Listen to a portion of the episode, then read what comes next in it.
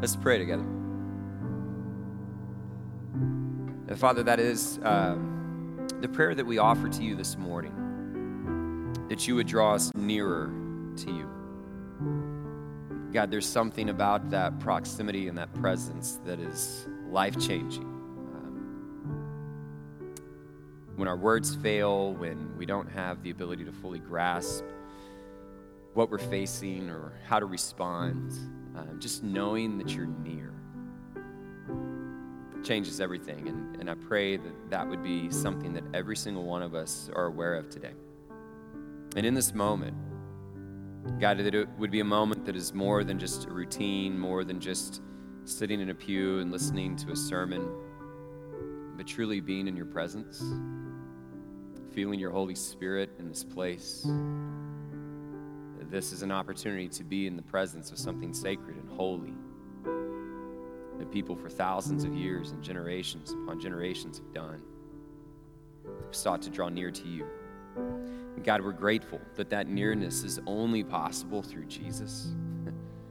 and so we marvel at the cross and we give praise for the resurrection and this incredible reminder of your love that draws us near. May we steward that gift so well and hold it so precious as we gather together now. And we pray all these things in Jesus' precious and holy name. Amen and amen. Well, good morning, church family. How is everyone this, this wonderful Sunday? Y'all doing well? Everybody doing well? I always have to ask it twice. One Sunday I'm going to ask, and y'all are just going to have that energy and that response ready to go.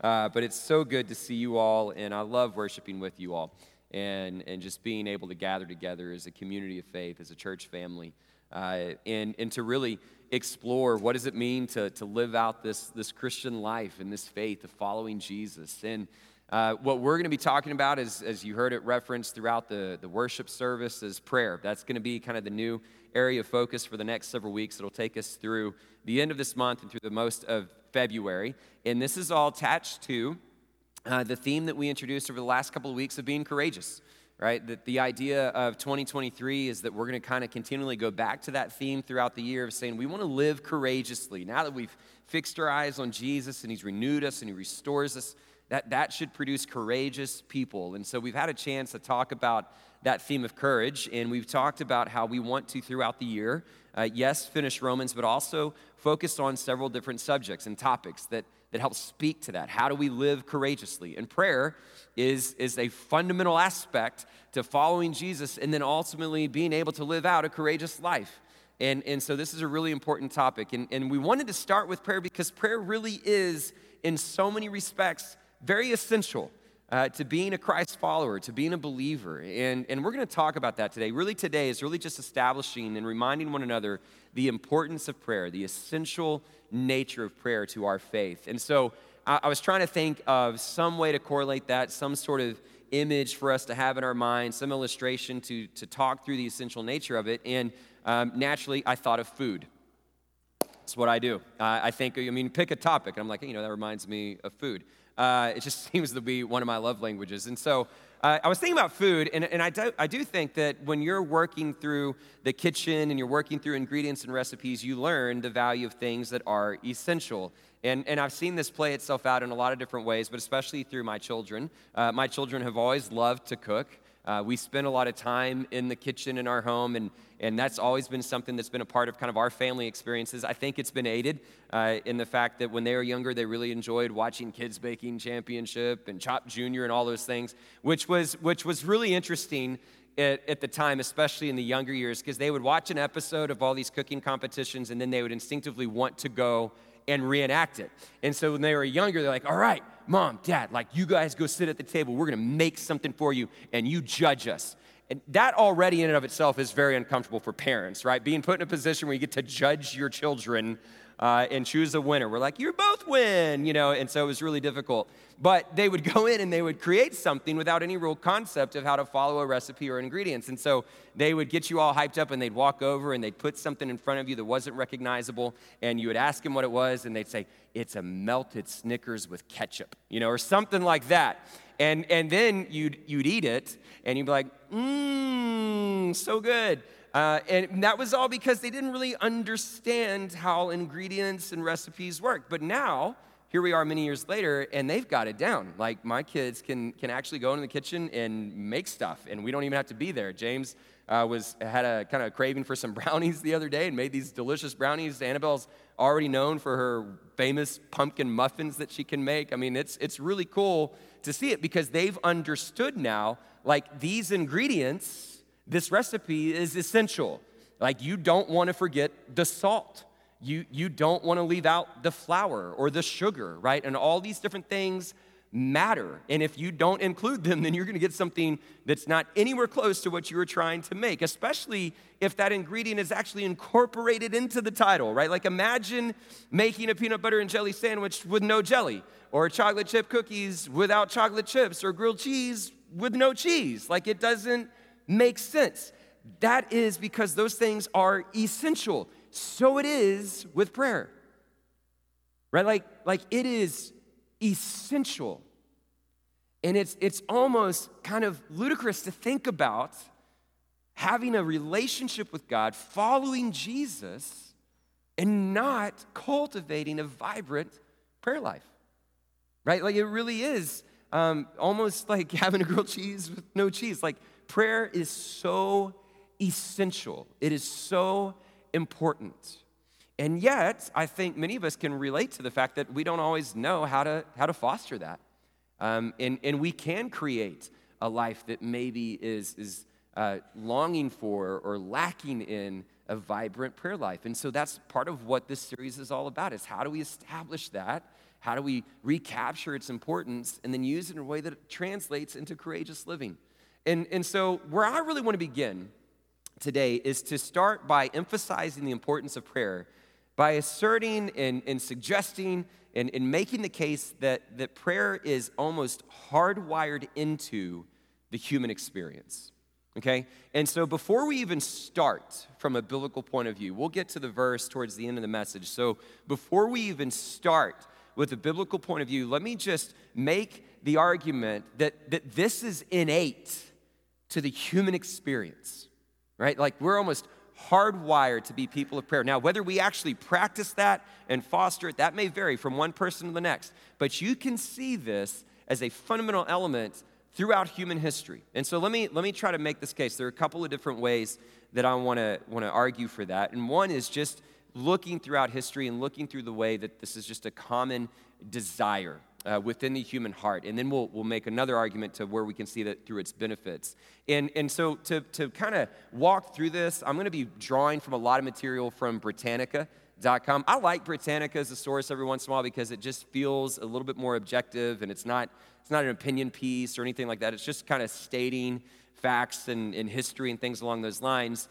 And, and so if you were to get online and look at Britannica.com and put in a search related to prayer or the history of prayer, you get a pretty good comprehensive picture. And one of the first things that that, that entry reveals is that prayer has been present in all religions at all times.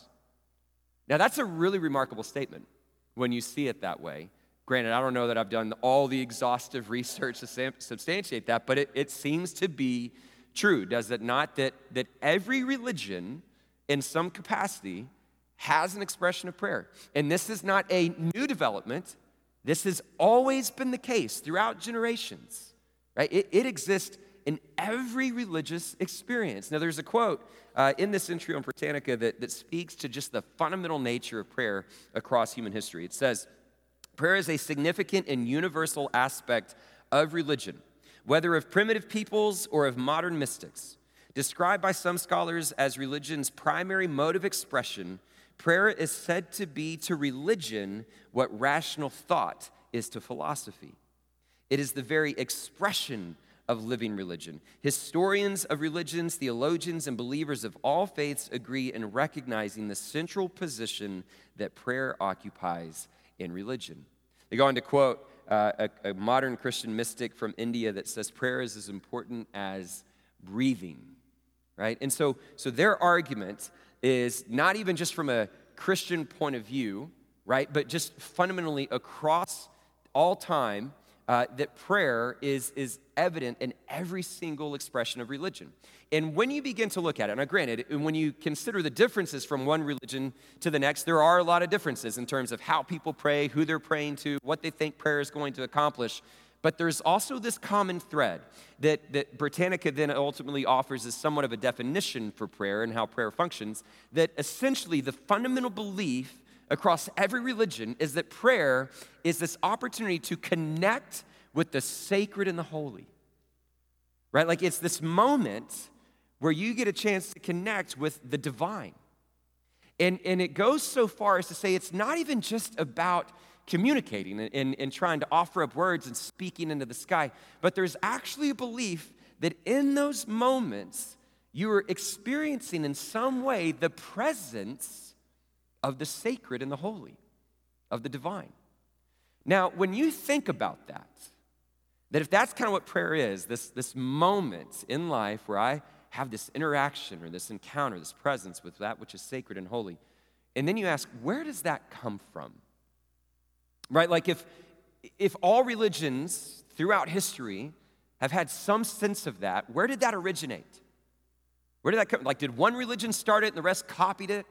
Like, where does that come from? And that's kind of the great debate. And, and you'll see a lot of different opinions and points of views from scholars and uh, anthropologists and theologians and sociologists throughout all different angles. And you'll see a lot of things suggested in terms of the origins of prayer. Some people are going to argue for biology, right? Uh, but if, if you really kind of think critically about it, it's really hard to explain how the desire to speak to some higher presence or divine, sacred, holy being is a biological result, right? I mean, biology explains our hair color.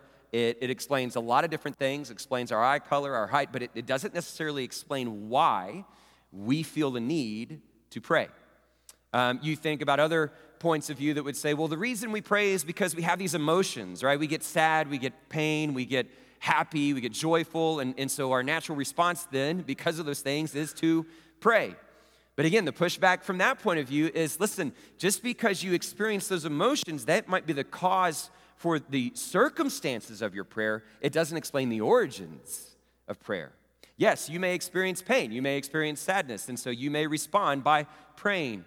But that doesn't mean that from the very beginning, that when you experience pain, you, you originated the idea that I should now pursue a divine realm, right? I should pursue some sort of sacred place. It doesn't really speak to the origins, it speaks to the occasions. People have argued for morality, right? Well, well, prayer is a natural part of being moral. But again, many uh, historians can push back on that and say, look, and there, there have been a lot of virtuous people who have not been people of faith and who don't pray. It, it's not necessarily a moral thing. Probably one of the most common arguments for where prayer comes from is environment, right? That you learn this in your culture. Your culture teaches you, your environment teaches you, and so that's why you become a person of prayer. There's some truth to that, right? That a lot of times we, we learn this from observation and from others. But again, that doesn't speak to origins because environment is a reflection of the people that compose it, right? And, and, it, and it's a reflection of what people believe that bring into that environment right? It still starts with the individual that somewhere is going to say, I believe that I can enter into this moment of interacting with the sacred and the holy and the divine. And so if no one believed that, right, then, then environment wouldn't teach it to you. so environment doesn't create the origins, environment just is a reflection of what people are bringing into that environment with those fundamental beliefs. So it's really hard to pin down. Right? When you really stop and think about it, like where did this come from? And, and there's not just a simple, clean answer, but as you read through this entry, at least in Britannica, right, that's trying to just be this kind of objective point of view, uh, the argument that they make, or the, the, the best answer they can give, is that it really just starts with the fundamental belief in a higher power, right? That that's, that's the origins of prayer. That, that in some way, in some capacity, the human heart creates an awareness of a higher power, of a supreme being, of a creator. And, and that's the only reason we really begin to praise because we believe, to some extent, that there is a higher sacred, divine, and holy figure that we can connect with. And so you see all the different uh, examples of that through different religions and their explanation of who that creator is or that supreme power. But without that, without that fundamental piece, you're not likely going to be prompted or drawn to pray. Right? And so it starts with that. And so, so what, what most historians begin to kind of wrestle with, or uh, I guess kind of infer, conclude as they look through it, is that no matter of how you begin to define the divine or you define and describe that holy and sacred realm, what inevitably happens across history and in all cultures is that because of the way the world is made and our place within it, we inevitably encounter something that awakens us to our frailty. Right? We see things time and time again that are more powerful than we are, things that are out of our control. Whether that's the, the fear that the ancients had of a storm, or the, the dependency upon rain for crops to grow, right? Or, or the threat of an enemy. There are numerous moments in the human existence where you are hit with this idea that something is greater and more powerful than me, and I need help. And that's where it starts. That moment of, of an awakening to understanding our place in this world that something is greater, even if we can't name it, even if we don't understand it. And when we face that moment of, of need, we cry out and we say, Come, help me. Come provide the rain. Come provide protection. Come deliver me from my enemies. Whatever it is, we cry out, we say, Come, be near. Every religion of all times has made that prayer. It's it's innate, it's almost hardwired within us. Now, there's another reason I would make an argument that it's somewhat hardwired within us, and that's because of the benefits that it has. Now, prayer is a really hard thing to study, right? It's a hard thing to, to research because uh, not everybody defines prayer the same way. It's hard to really verify if someone is actually praying. Uh, it, you can't really measure the interaction with the divine, holy, sacred realm. And so it's a, it's a difficult subject to study. But what you can research is the impact that prayer seems to have on people that pray. And there have been several studies along these lines, and I, I came across several of them um, from several different sources. I, I drew them from some of the main news sources that we see, like CNN, Fox News. One article that I came across was Psychology Today. And so these, these studies that I'm going to reference really kind of come from uh, a lot of different sources. But uh, what you find with these studies is the impact that prayer has on us emotionally, mentally, and even physically. Right, so, so a lot of what you see associated with prayer in some of these studies is the way that it alleviates depression and anxiety. Uh, you, you, can see that uh, documented in a lot of different studies. A Harvard professor did an extensive amount of research saying that people that pray regularly seem to suffer less from any signs of depression and anxiety. Uh, a similar study in 2009 got two different groups uh, who, were, who were suffering from those tendencies towards depression and anxiety. And, and they basically provided the same sort of investment and treatment and format and structure. The one difference between the two groups is that one group was encouraged to pray for one another in their sessions. And, and overwhelmingly, that group left those sessions uh, with fewer signs of depression and anxiety and greater optimism for the future. Uh, you think about other emotional rea- reaction studies have been shown that uh, prayer influences your response in aggression and anger. Uh, couples that pray together are much more inclined to forgive one another and uh, not experience some anger and aggression within their relationship. So you see a lot of emotional impact. Uh, you also see some physical responses and, and, even mental fortitude. One of the, the studies that I came across that I thought was really interesting uh, was highlighting the differences between meditation and prayer. And, and for this study, the distinction was meditation is really more about clearing your mind, right? Eliminating distractions, whereas prayer is about a relationship with the sacred and the holy and the divine. And, and so what they did is they had two different groups again, and one was more meditative. And in the meditative group, what they did is they would focus on text and phrases and, and proverbs and things that were very self affirming right? So it's about clearing your mind and, and focusing on the strength of self and inner fortitude and all that sort of stuff. And the other group was more driven towards prayer. And uh, this group would not just pray, but focus on texts and scriptures and references to the nature of God and who He was. Now, this is where, this is where the study I thought was great. Uh, because then, once they did that, they had them dip their hand in near freezing water And, and there was, I don't know, for some reason when I read that, I was like, I'd love to be the guy that come up with this study. Like, and then we'll put their hand in ice cold water, you know, and just like it seems so random. But, but they do. They put their hands in near freezing temperature of water. And what they discovered is that the group that was praying, focused on the nature of God, was able to keep their hand in that water twice as long as the group that was meditating. It, it seemed to suggest this resiliency, this, this ability to just kind of endure. And then you get into the medical world. And this is pretty remarkable too. Several studies have shown that patients uh, that are sick and that are hurting, that believe in a good, loving, and caring God, um, often find a pathway towards uh, better recovery. And those that don't have that belief and don't see God that way, it often declines. Uh, one study in particular that I came across that I thought was pretty interesting came from the re- uh, researchers at the Heritage Foundation.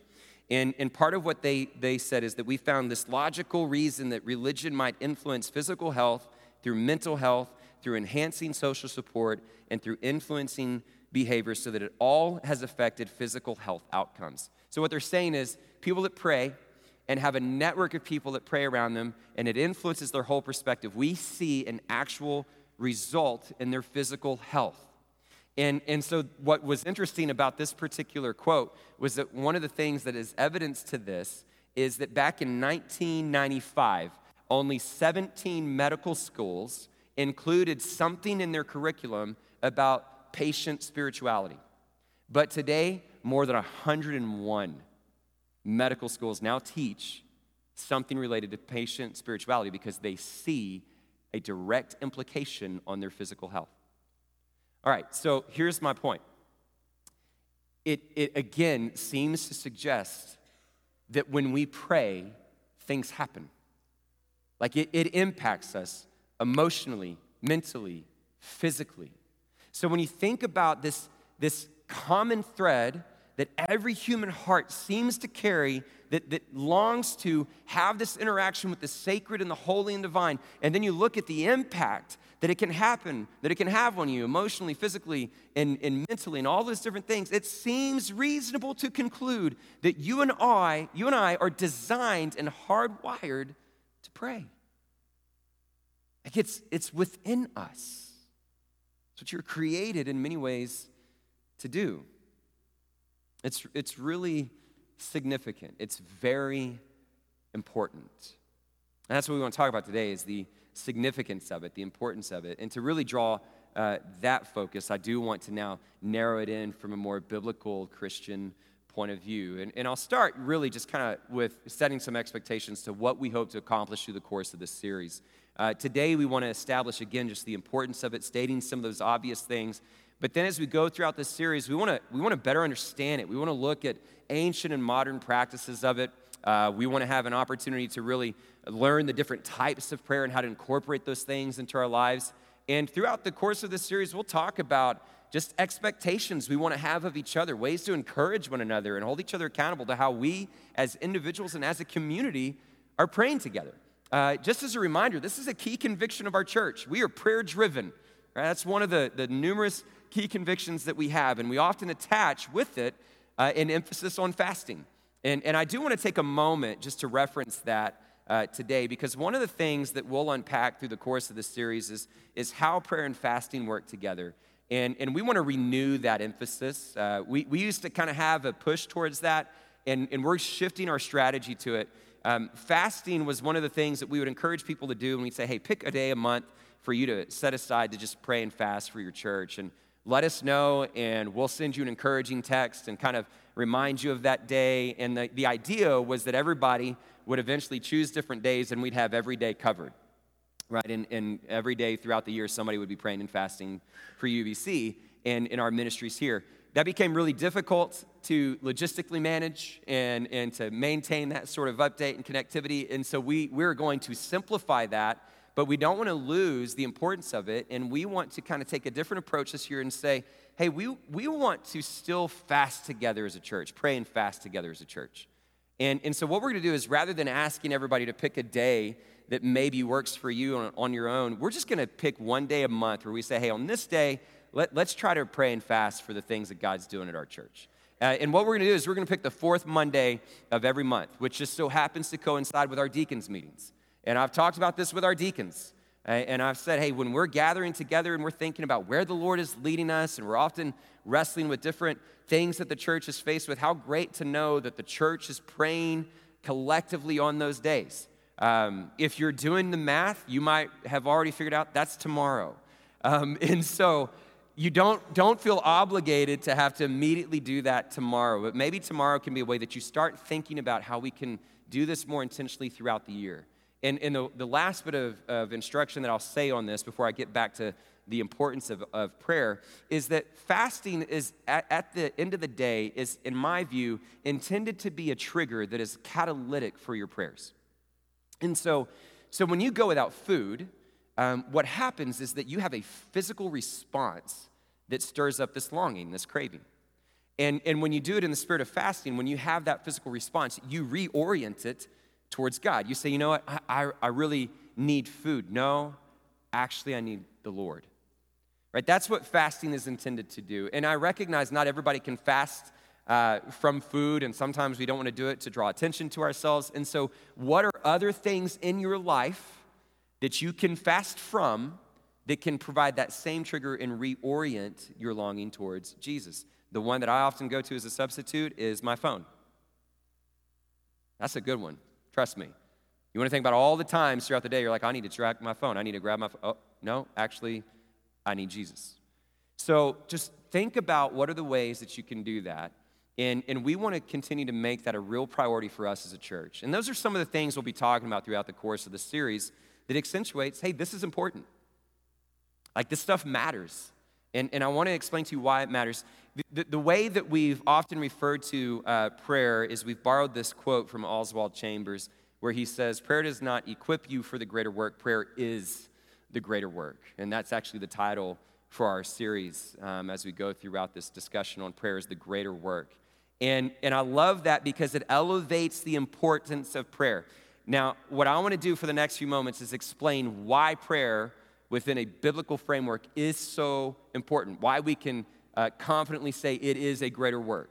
And as we work into this, I want to want to offer the disclaimer that we're never going to say it's the greatest work. The greatest work is obviously the cross in the empty tomb, right? That's, that is the essence of the gospel.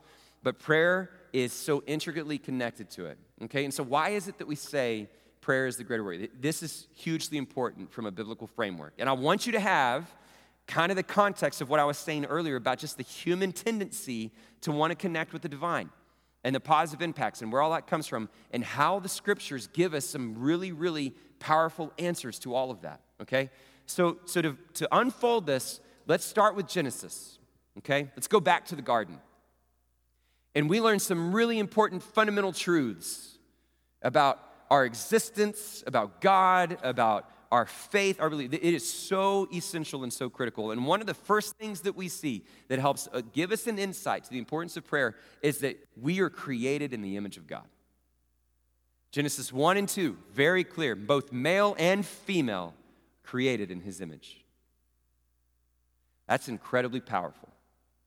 And part of what we learn from that as we, we read and we study not just Genesis, but the rest of the scriptures, that to be made in the image of God means that God created us for relationship with Him. Like, that's why every single human heart has the design to be in relationship with your Creator. It's what you were created for to be with Him. You're in His image, it's hardwired within you. And so, so what happens is that then sin enters the picture, and that relationship is broken. And rather than proximity and nearness, what do we get? We get separation. Right? And now here's where it all begins to kind of make sense because you can't live apart from God. He is life. He gives breath, He sustains you. So if sin separates you, that separation brings about death. And so death itself is evidence of this separation. And so now we live in a broken and fallen state that longs for that relationship. And human history is filled with people trying everything they can to fill the gap. And, and a lot of times we run after all the wrong things, thinking that that's gonna be what fulfills us, that's gonna be what we long for, that's gonna be what we need, and they come up empty. But that's why every human heart, at some point in time, no matter the religion, no matter the time period, is going to cry out and say, Come near me. Because you were created to be in that relationship, and your heart is desperately seeking to find it. It's trying to overcome this separation in this distance. It's why you long for a moment to be in the presence of the divine. And so, what the gospel says is that no matter how hard you try, you can't fill that gap. You can't mend that relationship. You can't restore it. But you have a God who is rich in mercy and love, who takes on flesh and dwells among us and comes near. One of the first phrases from Jesus' ministry is repent, for the kingdom of heaven is near. This separation is being closed. And so it is through the cross, through his sacrifice, through his blood, it is through the resurrection in the empty tomb that now that chasm is filled and we are able to be brought into and restored to a right relationship with the Father. Only through Jesus. And so now that path, that avenue has been given a name. It's been given a purpose. We know that it is only through Christ that we can find that thing that we were created for, to be in relationship with God. And the moment that we discover that, the moment that our hearts are awakened to it, is in prayer. That's where it happens. Right? More, more than it happens in a church or in your car, or in your your bedroom at home, doesn't matter the location. What ultimately happens is it's a prayer where His grace prompts you and draws you in, and all of a sudden, in that spirit of prayer, your heart believes that Christ was raised from the dead, and your mouth confesses that Jesus is Lord. It's in this atmosphere of prayer that redemption takes place, that sins are washed away. And we get to experience a relationship with God. It was the very thing you were created for. And it's found in prayer. It's why it's the greater work. And so, so when you think about that, right, we need to recognize that when we don't have a vibrant prayer life, it's like starving yourself of the very thing you were created for. It's like creating a life where ultimately all you're really eating is, is melted Snickers with ketchup. But when you pray and you enter into that relationship and your heart is awakened to understanding this is why you were created, this is where you find fulfillment, it's like feasting on the very thing that God intended for you to have. It's so important. And so, one of the things I want you to be asking yourself today and as you go throughout this series is are you starving or are you feasting? Like, what's your prayer life look like right now? What, what sort of importance do you assign to it? And how do you continue to foster it in a very meaningful way? And that's what I think Psalm 145, verse 18, helps bring to light is just why it's so important. It kind of helps remind us of so many of the things that we're trying to, to iterate here with this first discussion and this kind of foundational uh, presentation of why it's so important. And we, we, we heard it read earlier in the children's message, but let me read it to you again. And there are just three quick points that I'm going to make for us this morning to try to bring this home. Psalm 145, verse 18 says this The Lord is near to all who call on him to all who call on him in truth. Let me read it again. The Lord is near to all who call on him, to all who call on him in truth. So, where I want to begin uh, with just a quick reflection of Psalm 145, verse 18, is that phrase to call. And, and so, obviously, that, that sounds and carries a similar connotation uh, of prayer, Right? It's a lot of what we do when we pray is we're calling on the Lord. Uh, but I want us to dig a little bit deeper to why that's significant and how that draws um, some of the things we've been talking to into the discussion. Because when you look at the Hebrew word for call, um, another way to understand it is it means to summon. Now, I want to be careful with how I talk about this because a lot of times when you think about a summons, there's a level of authority that's in play. Like a king summons a subject and a servant into the throne room, right? And so I don't in any way want to imply that we have authority over our Creator and we get to summon Him into our presence. That's not what I'm trying to, to make a point of here. But that definition is still very important because summons is ultimately about proximity, it's about nearness. Right? To, to summon someone says, hey, I don't want to just talk over the phone long distance, like I want you near. So when I call on the Lord, this is about nearness. This is about shared presence. This is about being in your presence. It is about being near, which is why the first part of that verse says, The Lord is near to all who call on him. This is about being in the same space with the sacred and the holy. Experiencing that presence, not just throwing words up into the sky and hoping they land somewhere in some distant heaven, but actually being near, being in relationship with the one who created you.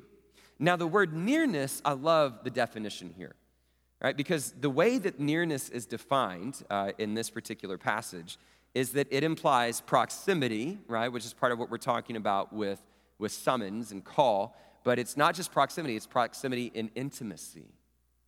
And, and one of the ways that I saw it described as I was studying was that it's, it's not an, a, a passive nearness, it's an active nearness. And so let me try to, to give you an illustration of what I think this looks like, okay, uh, so that we can get a picture of it. Um, because it's easy to be near someone in proximity, but without intimacy. And, and a lot of times we hate those situations, right? Like think about going to the movies, and, and you are in a time period now where you get to log online and choose your tickets and reserve your seats in advance. And if you're like me, when you do that, like I don't ever choose seats next to someone. Right? Like if there's some already taken, I'm like, I'm gonna have the buffer seat and we're going somewhere else. You know, I want some space. Same thing on a flight, correct? Like if you end up on a plane and you kind of catch wind that, hey, this isn't a full flight, you're kind of crossing your fingers and you're hoping and you're praying, hey, maybe I'll get the empty seat next to me. And inevitably, if you're in the movies or you're on that airplane and all of a sudden somebody sits next to you and it eliminates that and they're near you, there's always a little bit of a, of a downer, right? You're a little discouraged, like, oh, man. And, and for me, a lot of times, especially depending on the situation, I will embrace and, a, and a, like a tolerate that nearness, but I will eliminate any chance of intimacy. Right? Like I'm not going to turn to the guy next to me in the movie and be like, "Man, did you like that part? Isn't this guy great?" Like I'm not striking up conversation with him. And a lot of times on the plane, I'm like, earbuds in, you know, eyes closed. I'm going to sleep. So, my point is this it is not hard to have nearness and not have intimacy. And that's not what we're talking about here. That is not the sort of nearness that God wants. Yes, He is everywhere because He's all powerful, He's omniscient, He's omnipresent. But you can go your whole life and have a nearness to God because of those attributes and not have any intimacy right? What's really being talked about here is here's a different example, here's a different illustration. Think about a parent responding to the cries of a child, right? So, so if you're like for us, a lot of times we're in the kitchen, kids are outside playing. And, and imagine that scenario where you're in the house and you got children out in the front yard playing, and, and you can kind of look through the window and see what they're doing from time to time. You have an awareness of what's going on. And then when they call, Mom, Dad, you go running but you run with intention. You run with intimacy in your mind because you are going to discern the nature of that cry. Right? Like a parent's going to be able to discern before they even leave the house was that cry out of pain? Someone fell, someone scraped a knee, somebody broke an arm. I'm running and I'm going to arrive near my child with intimacy and with intentionality to mend and to heal and to care. Maybe I can tell by the way that they called for my voice that there's something exciting that happened, something incredible happened, something funny that's happened. So I'm gonna run with that intent to see it and to celebrate with them and to have joy with them. Maybe they're crying out of fear because the dog down the street is unleashed and it's up upon them. So I'm gonna run with that intentionality to protect and to defend. I'm gonna come near with purpose. I'm coming near to be active. I'm coming near with intimacy and intention. That's how our Father responds. He knows your cries, and He comes near to you, ready to mend and to heal. He comes near, ready to celebrate and to be joyful with, to protect and defend, or anything else that you might need. He comes near. He comes near to those who call on Him in truth. And this last one's pretty simple but very important. That idea of truth means reliability. Uh, you heard Martha read it with the translation integrity, it means faithfulness. Put it this way you have to believe it. Like you can't fake a prayer. You know what I mean? Like God knows. He knows.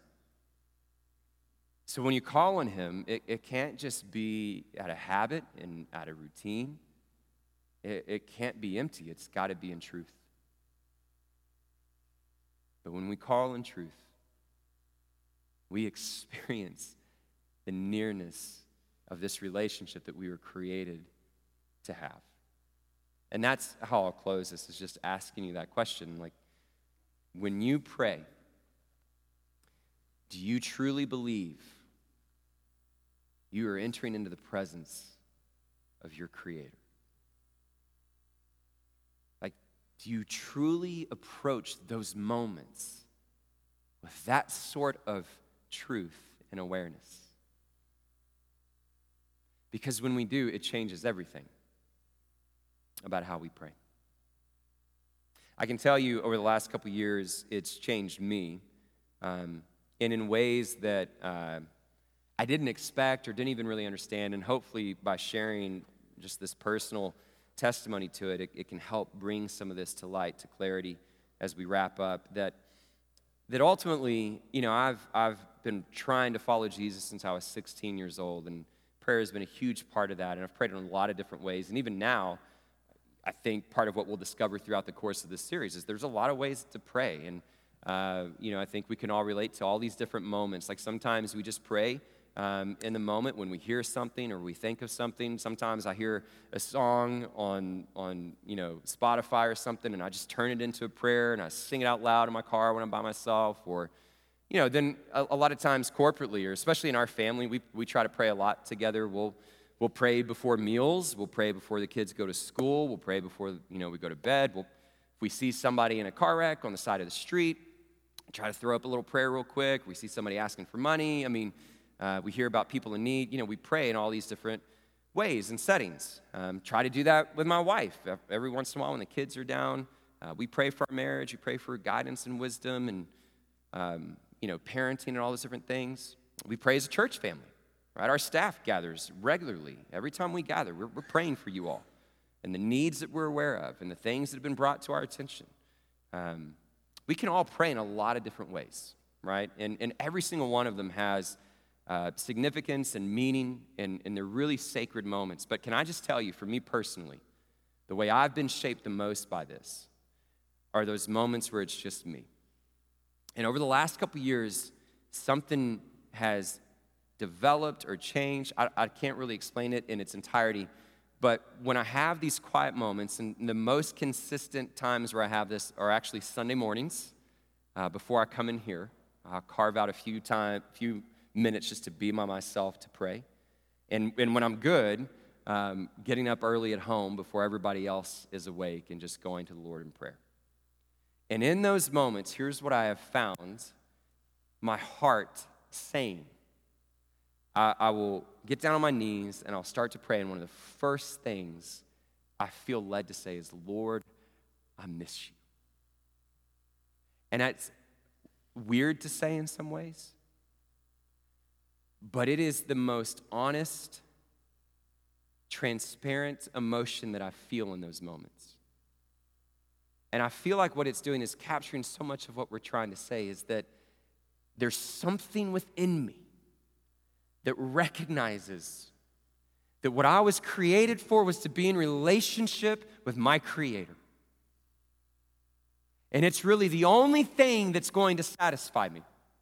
It's the only thing that's going to be a place where I find fulfillment and meaning and purpose and stability.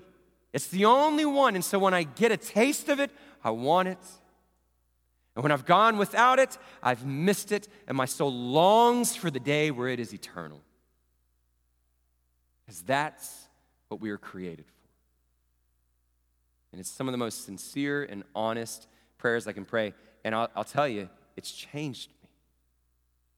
My favorite moments of the day is being able to just come before God and say those things to Him and feel and believe that I'm actually in His presence and He is near. And when we have the opportunity to feel that and experience that and to know it, what we discover is that prayer is not really limited to just coming and saying, God, help me with, with my money, help me with my illness, help me with my job, and help me with all these other things. What we really begin to discover when we see how prayer is this avenue to be in that relationship is that all we really need is Him. He's the only thing that fulfills. All we need is Christ. So let me encourage you, church, as we enter into this season, let us pray courageously because we see it important. Because we know that the Lord is near to those who call on him. So let us call on him in truth. Let's pray. Father in heaven, what a remarkable thing to know and to believe and to trust that you are here in this moment, that you have drawn near to your people. That these are not prayers that are empty and in vain, but that God, because of Jesus, we can have confidence and assurance that through your rich mercy and grace and love, you are in our midst and these moments of prayer that remind us of your presence and awaken us to the relationship you desire to have with us, God, are sacred moments that put everything into perspective. And they help our hearts find what they truly long for. They help our, our souls long for what we really need, which is you. And for that, God, we are thankful. We are grateful. And so, God, we pray that as we continue throughout this day, that we would have all these opportunities to enter into your presence, to offer prayers in public, with families, with friends, in solitude, and on our own, that awaken us to the incredible promise of you being near. We thank you for that, Father. And we pray all these things in Jesus' precious and holy name that makes that nearness possible. Amen and amen.